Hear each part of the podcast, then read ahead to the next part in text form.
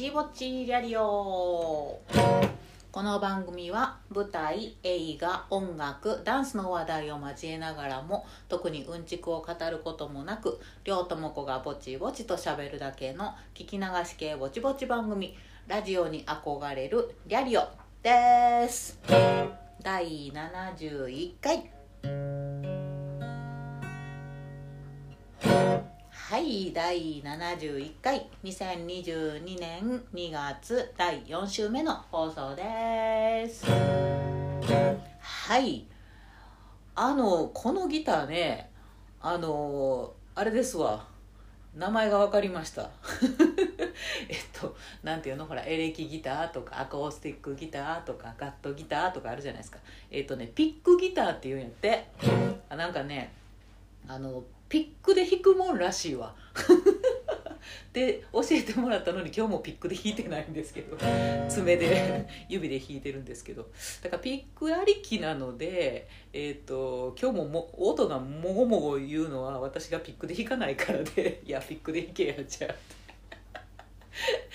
ピックで弾くとあのちゃんとシャリシャリっとしたいい音が鳴るっていうね。あのなかなかこう珍しいいいギターみたいでした。すいませんでした先生。はい。でであのギターの弦があのずっとしまってあったからこれ錆びてるんやねっつって「ええ音せえへんもんね」とか言ってたけどあのめっちゃちゃんと新しい弦にあの先生ちゃんと貼っておられましてですね、えーと、私の弾き方が、えー、まずかったからそうなっただけであって、えー、先生がですね、えー、ちゃんとあの弾いたらキラキラっとした音がしてましたわ。いろいろ間違うてるわ選手の情報が。はい。でえっ、となおかつやね何？メーカー名かなこれとか言ってパテントってあのなんやネックの先っちょにちいちゃく板貼ってあるとか言ってたけど パテントっていうのはあの登録商標って書いてあるみたいな意味なんやってパテントイコール登録商標。だから登録商標せいろがんっていうやつの私は登録商標っていうのを読み上げてしまったわけ。パテントって。ごめんもさアホ丸出しか。あのでこのギターのメーカーはねなんとあのギターに開いてるさ空洞の穴の中を覗くとさ穴の奥にシールが貼ってあってさそこのシールに丸く「なるだん」ってあのメーカー名が、えー、書いてありました。ナルダンの、えー、ピックギターというのが正しい情報でした。ああアホ丸出しすぎて本当にすいません。ほんまに不確定なことをベラベラと適当にしゃべるもんじゃないですね。まあいいです。あの身内のような方々が聞いてくださっているので。はい許してくださいね。すいませんでした。はい。えーともう2月のね4週目ということで2月も終わるっていう話ですね。いやー2月も終わるのに寒いってまた言うんですけどあれですねあのー、松岡修造さんが、えー、今ほら東京オリンピックでね北京に、えー、行ってらっしゃるじゃないですか。もうすぐ帰ってくるらしいですねもうオリンピック、あの終わりましたんでね。これの、あの配信をしてる頃には、えーと、もう帰国されてると思いますんで帰国したなぐらいのところからやっぱり急に暖かくなる予報らしくて。ブレへんな。さすがやな松岡修造さんっていう。いやでもすごいよ。松岡修造さんってすごいっすよね。なんやろな。あんだけこうチアマンで入れるっていうかさエネルギーいや本当にああいう人なんやと思うね。なんかあの商業的にそうしてるとかあのねそういう人を演じてるとかじゃ全然なくて本当にああやってあのずっと暑苦しい人なんやろうなって思うんですよね。なんかかっこいいもんね。だから最近ああいう人が周りに減ったから。いやでもやっぱり演劇界音楽界暑苦しい人はまだまだたくさんいるんやけど。うんなんかああいうものを前面に押し出してくる人ってねえなんかいいですよね。時々多分近くにいたらあの 暑さに当たってしまうんやと思うんやけど。やっぱりちょっと目にすると元気もらいますよねああいう人ってね。なんか私好きですね松岡修造さんね。で松岡修造さんってみんなあの暑苦しい解説者で時々テニスやってる人みたいに思ってるでしょうけど今の若い人たちって。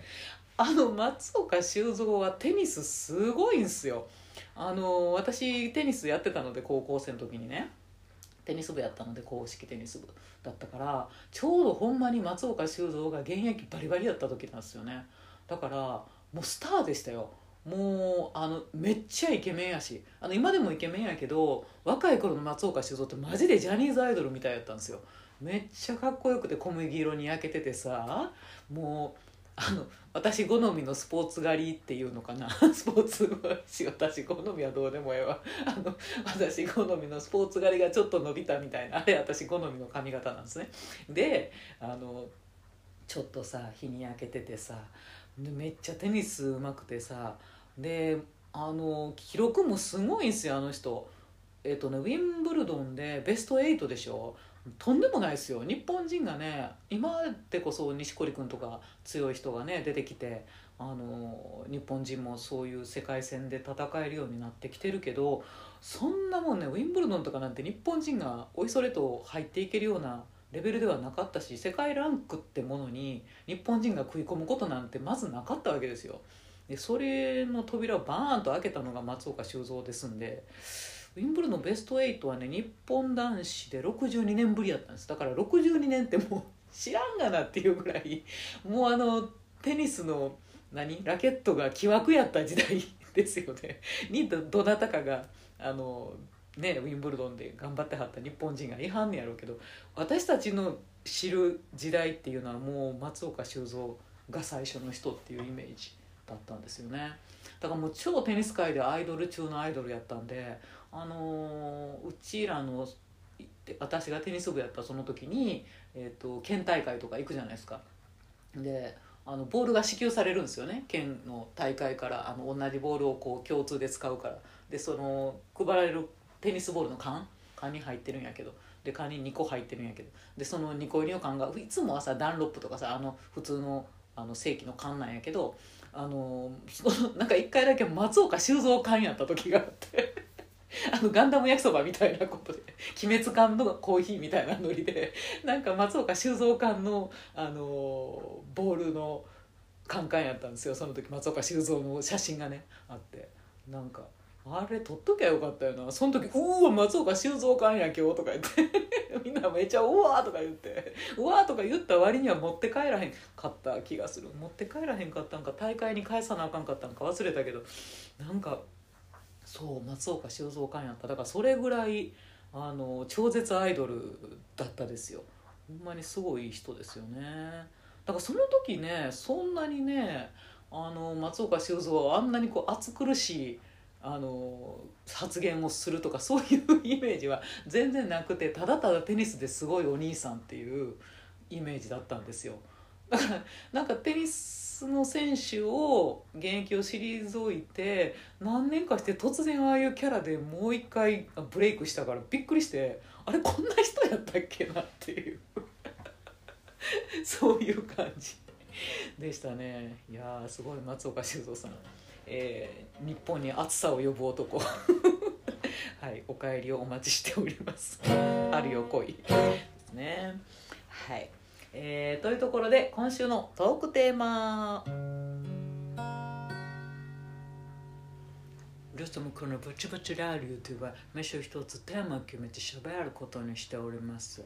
テーマの頭文字あ行から和行の語順順でリュートムクが喋ってみてワールドを選んで進める方式。今週は魔行。マミムメモの中から免許。はい。誰って話ですけど、えーと、ちょっとフランス人の男の子なんですけどこの後出てくる子なので、ちょっと先に登場してもらいました。はいえー、っとね免許ね。あのー、私はですね運転免許ぐらいしか免許と名の付くものは持ってないんですけど運転免許と言ってもですね私が持ってるのはなんと原動付き自転車。原チャリの免許だけしか持ってないんですね。そう。そうなんですよね。なんか若い頃にあのさっさとね普通免許自動車の普通免許ぐらい取っとくべきやったなと思うんですけどね今になってねやっぱりすごいこうあ車にあの例えばね両親を乗せて、えー、連れて行ってあげたいなと思ったりすることが増えてきたからあ運転できとけばよかったなって思ったりするんやけどまあ若い頃にね取るチャンスというかね、まあ、必要なかったんですよね。やっぱ若い頃はね車の免許が。あの奈良におったら速攻取ったと思うんですけど高校卒業してすぐ東京に出てきているのであの東京に住んでる以上さまあ、車が必要ないわけですよね。電車バンバン走ってるし駅いっぱいあるし バスもいっぱいあるし。っていうことなので交通の便が良かったもんですから車ってものが必要なくてさ逆に車なんて持ってると車庫代とかね維持費がかかってしゃあないのであの、ね、乗らんかったらやっぱ運転もできになるしね。だからその乗らんもんの免許取ってもなみたいな感じでついついこう機会を逃してえー、取りそびれて今に至るって感じなんですけど。そうなんですよね。だから今からね非常に車の免許今から取りたいなと今更ながら思っててただあれですよどうなんですかね。取れるんかな？この50が近づいてる。私の年で。取れるもんなんかな？どうですか？48歳。取れますか？いやあの物理的にはねちゃんと教習所通って試験受けて通ったら取れるんやろうけど時間かかりそうやなと思うねあの吸い込み悪なってるから。なんか一応原チャリの免許を持ってるからちょっと安いコースになったりとかあの試験が軽くなったりとか道路交通のねこととかはもうクリアしてると見なしてもらえてちょっとぐらい軽くなるという噂は聞いたことはあるんやけど言うたかてさあの若い頃みたいにやっぱ運転もさあの運動神経やからさ 私あんまりそんなに多分運動神経さってできるようなよくないと思うのでね、えー、どんくさいような気もするんですよ。で噂に聞くとまあ、大体そのなんや実地試験のさあのクリアが一発合格っていうのが年取ると難しくなるってみんな言うのよね。で20代の頃とかはよっしゃ一発早いみたいな。で学科試験パスすれば OK みたいなやったりするみたいねんけどうんそのね実地の方がねなかなかどんくさくなって通らないということでうんどうなんやろな。なんかねだからあの実地で1回滑るでしょ？で滑ったら追加料金を払ってまた実地を受けないかんってことにどうやらなるんでしょ？そうすると、えっと、追加試験をするたんびにお金がかさむわけよね。で、えー、なんかね大体の感じで言うと年齢と同じだけ金かかると思えって言わはる人がいる。だから20代のことは25歳やったら25万とか、まあ、30万ぐらい。で取れたりするよって感じなんやけど年取れば取るほど年齢と同じぐらいかかるよって。えじゃあ何？私50万ぐらいかかるんですか？と思って。50万はちょっとなーって。思うよね。免許欲しいけどね。ということでねちょっと取りたいですけどね。考え中です。はい。ちょっとここのあの合宿免許をなかなか爽やかに取れるでとか。いやでも別に 近道して違反して取れるわけじゃないもんね。ちゃんとやらなあかんことやらなあかんか通らなあかんからなんかあのコンスタントあのミニマムに取れる方法を知ってる人がいたら 教えてください。はい。ね。えー、ということでその免許。免許ねあのー、そう。まあ今はね原付は乗ってへんからあのすっかりゴールド免許なんですけどまあ10年前以上前ぐらいか。っていうのはもう原付が私の足だったのでどこ行くにも全部原付乗ってたんですよね。でも原付に乗ると本当にこうストレスがさないからあの電車にギューとかさあの乗り遅れるとか乗り継ぎとかっていうのがないからほんまにストレスがなくてほんまに逆にあのストレスのある電車にね乗りたくなくてしょうがなくなるんですよ。だから乗りたくなさすぎて、えー、ちょっとばかし遠くても原付で頑張っていくようになっちゃうんですよね。でまあまあ寒かったり暑かったり大変なんやけどあの原付大好きっ子でしたね。だからもうどこ行くにもちょっと埼玉とか遠いがなっていうとこにもね平気であの原付に、えー乗って行ってましたんでまあだから原付なんてあの所詮チャリじゃないですか。原動がついてるだけのチャリンコっていう扱いなので スピードもねそんなのもちろん出したら違反になるしあのかといって一応車両扱いやからどこでも止めていいわけじゃないしまあいろいろあのいわゆる点数引かれるみたいな違反取られるっていうことが多くてですね。あのかなり違反っ子になっちゃってたんですね私。いや別に飲酒運転で逮捕とかないっすよ。ないけどあのちょっとさ中金あの止めといたらさもう切符切られてさあ免許マイナス1点とかマイナス2点とかなって罰金払ってっていう風になっていくわけですよねあれね。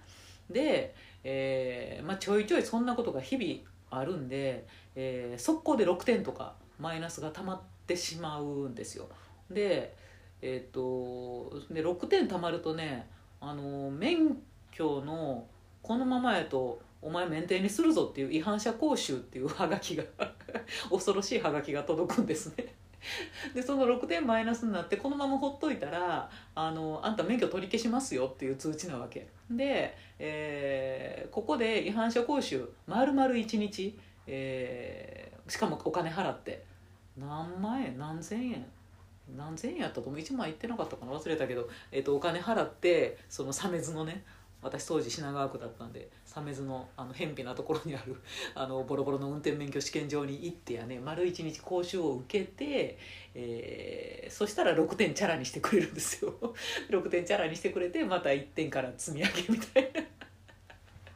てなっていくっていうシステムがあってさ。まああのほんまにしょっちゅう溜まってたので、えーよく私その免停講習免停講習違反者講習にねあの行く羽目になってたんですよね。でそのなあの免停講習はもう私めっちゃ好物で。変更でしょ。いやもうちょっとねこの免許停止直前講習あの違反者講習ねほんまにねちょっと大きい声で言うたらあかんねんけどおもろいんすよ。おもろいんすよ。ちょっとあのー演劇人はねあれ一回わざと6点貯めてでも行った方がいいと思うよ。ほんまにあれはね人間図鑑で すっごい面白いですよ。っていう話をします。あのーそう。で、えーとまあ、6点貯まって行くわけないけど原付の人だけが行くんではなくて、あのー行くとそのトラックの大型ドライバーの人も行くし、えー、と普通車の人も行くし、まあ、とにかく運転免許証というものを持ってる人で6点貯まったありとあらゆる人が集まってくるんですね。であのとりあえず丸一日休み取っていかなあかんし日もこっちからしてできひんかったりとかしてもうあのそれもう義務やからあの 来いやっていう感じで呼ばれるわけですよねでもうみんな渋々来たぜ感がすごい人たちが集まってて でまずあの受付をしてお金払ってお部屋に通されるんですけど、まあ、好きなとこ座ってくださいみたいな感じで。であのもう見るとさ ここでしか出会えない他ではお話しすることもないであろうっていうようなトラック野郎のあのおっちゃんとかさもうパンチパーマのおばちゃんとかさ。でも明らかにお前高校生かなぐらいのさあの未成年の不良のあ原付で原付でたまったあのねヤンキーの兄ちゃんみたいな人がいたりさでっていうようないろんな人たちが集まっとるわけだよですよでかと思うともうえ何で違反切られたんっていうのはおじいちゃん もう運転できるのかなっていうようなおじいちゃんがいたりとかしてもうそれだけでちょっと絵面としてだいぶ面白いんですね。であのでまた共感があすごいおかしくて、まあ、あの違反者講習もうそのいろんな空の人たちがさその鮫洲に集結してるから鮫洲のその試験場の中でもいくつも部屋がブワーって廊下挟んであのマンモス校みたいに 教室がブワーってあってその教室にバンバン通されてあの今日は1半目2半目3半目みたいなんでもうどんどん講習をあのいろんな部屋でたくさんの部屋でやってはんねんけどまあだから教官もまあ、私何回かその免停講習行ってるんで 何回かあの行くといろんな教官に出会うんですけどね教官も多分何百人と言いはるんやろうから もうさその教官たちも癖が強いわけ。であのサメズで働いてる人たちの教官たちっていうのはあの、まあ、警察官やから。で多分若い頃バリバリの警察官としてやってはって、まあ、ちょっと年を取って、えーと、現場をちょっとだけ退いてあの警官があのあの教官になってはるわけですよだからもう元教官のさ元警官のさその感じっていうのがすごいのねもうもう軍人みたいな人がいるわけ 時々 全員じゃないんやけどもうさそれで「早く座ら!」みたいな!」かって言われて「いやいやなんで?」って「ここ刑務所なん何?」みたいないや確かに私たちは違反者ですけど もうだからいろんなそのさトラックやろうとかチンピラみたいな人とかもいるからなめられたらあかんとそのおいちゃんは思ってるんでしょうねその教官はね。でもでも別に何も怒られるような事例はまだ起こってへん時点なわけですよ。誰も「ほらなんだこの講習はよ」って誰かが生きり立ったわけでもないし みんな静かに教室に集まってるだけなのにそこでなんか「あのはいじゃあこのあのプリント、えー、今日使う資料です回してくださいとか言ってあのもう一人のね教官が穏やかに言ってんのにそのおちゃんが「早く回せ!」とか言って「早く後ろまで回せ!」とか言って「余ったら前よこせ!」とか言っていやもううるさいなんなんと思って。もうそこで私クーってなってるわけですよすいませんね不謹慎でね ほんでもうなんかあのなんか終わったらあの筆記が終わったらなんかあの消しゴムと鉛筆を返すとか言ってね。であの誰かがこう消しゴムを返し忘れたら「消しゴムを返す!」とか言って「いやもうなんやねん」っていう消しゴムを返せじゃねえわと思って。それは犯罪なんかと思って。もうさ笑ってもうて。というようなあの教官がいたりね。ででもかと思ったらあの午後になってえーと、講習ですってなったらその、えー、プリントを回せの人はいなくなっててあのすっごいやる気のない何の正規も漂ってないおじいちゃんみたいな教官が来て誰が聞こえんねんっていう声で「この二段階右折この現場で」って言って やりゃ一日これなんかやりゃいいんでしょっていうルーティンを本当に繰り返してるんだろうなっていう やる気のない元警官的な おじいちゃんの教官が、え、ボソボソと喋るだけの午後のタイムっていうのがね でもなもうみんな寝るじゃないですか。でトラックやろうとかさ 仕事深夜明けとかで来てそうな人がいっぱいいるのにみんな寝るやん。したらまたあのいつからかこう鬼教官の方が入ってきて「寝るな!」とか言って「寝たら点数をゼロにはしないぞ!」とか言って「最高修理するぞ!」とか言って。なんかもう何の回やねんと思って。罰ゲーム感が半端ないですよだから。むっちゃおかしくて。でもあまりにおもろくて、まあ、私がグーって笑ってたら、あのー、午前中に一緒の部屋に入ったね近所に座った、あのー、女の人が2人おったんやけどまあなんかトラック野郎姉ちゃんみたいなおばちゃんとなんか主婦のおばちゃんと2人いてでそのおばちゃんと姉ちゃんとなんか目があってグって笑ってたら結構仲良くなって「おかしいよね」とかって「あの切れるとこかね」とかって「ですよね」とか言ってめっちゃなんか同調してゲラゲラってなんかククって笑って仲良くなってですねでよう見たらその最初の午前中に部屋入ったとこでなんかかっこいいあの外人の男の子がスラッとした若い外人の男の子も部屋におったんですよでいや明らかあれ外人やんねって話になってで外人さ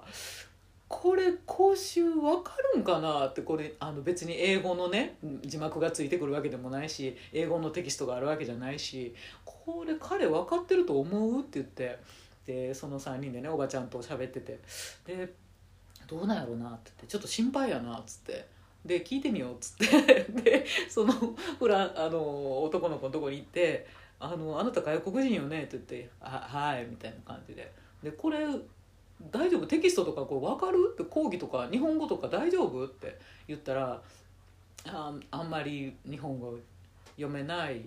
し書けない。うん講習聞くむわからないみたいな感じやってあかんやん！ってなって「えそうやったらこの部屋通されてんの？間違いっちゅうかあかんよねこれね」とか言って。で言うた方がいいんじゃない？ってなんか外国人は外国人用のなんかテキストとか用意してくれるんじゃないの？とか言って。で「はあ」みたいななって。であの彼が困っているので私たちが手を挙げて あのちょっと彼多分あの外国人であのよく分かってへんと思うのでなんかそういうのないんですかねみたいなことを私たちが言って。そしたらやっぱりまずかったらしくあの彼はあの外国人用のどこかに別部屋に連れてかれてですね あやっぱりそうやったんやってよかったね言ってあげてねとか言ってで出て行ってで彼だけ別コースというかねあのバラバラにもうなるんやと思ったらなんか小1時間ぐらいしたら彼がガラガラって戻ってきたんでで「戻ってきた」っつって「何なん?」って言ってそしたらなんかなんか別の部屋でちょちょっと説明されて終わったみたいな。えでこっち戻ってこいって？って言って「嘘」って言って「いやなんで戻ってくんねん」って。戻ってきてもこの先分からんやろとまあええわって。とりあえず時を過ごさなければいけないんでしょう彼もということで。あのすっげえおかしかったんやけど。でなんかその男の子はなんかフランス人の子やったんですよ。だから英語もやばいし。でなんかそのじゃあ何？その別部屋連れてかれてフランス語なり英語なりであの説明をされたりなんかしたの？って言ったらなんかあんまりちゃんとしてくれなかったとりあえず戻れ言われたみたいな。あかんやん。対応できる人おらんかったんやと。フランス語喋れる教官なんてそうそうおらんもんねって話で。まあそれもおかしかったんやけど。でなんかあの午前中から行ってで、まあ、お昼休みインターバル1時間挟んでまた午後の分みたいなのがあるんですけど。で昼休みになってさじゃあもうあのご飯食べてきてくださいみたいななって。で鮫洲のその試験場の中にあの食堂があるんですよ。でその食堂にまああのその仲良うなった 仲良うなったおばちゃんらと3人で食堂行ってさご飯食べてさで戻ってきて。であの午後からそのブソブソブソみたいな 教官の講義を受けるんですけど。でそれをまた聞いてさで最後になんか罰ゲームみたいなのがあんのね。罰ゲーム言ったら怒られんねんけど。あのー、なんや。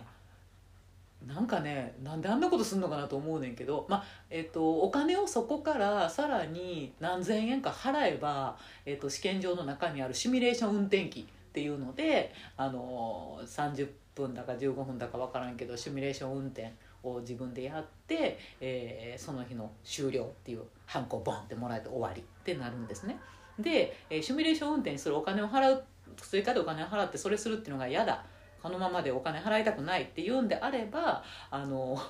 道路に市街地に出てやね。えー、っと交通安全運動をするっていうのが。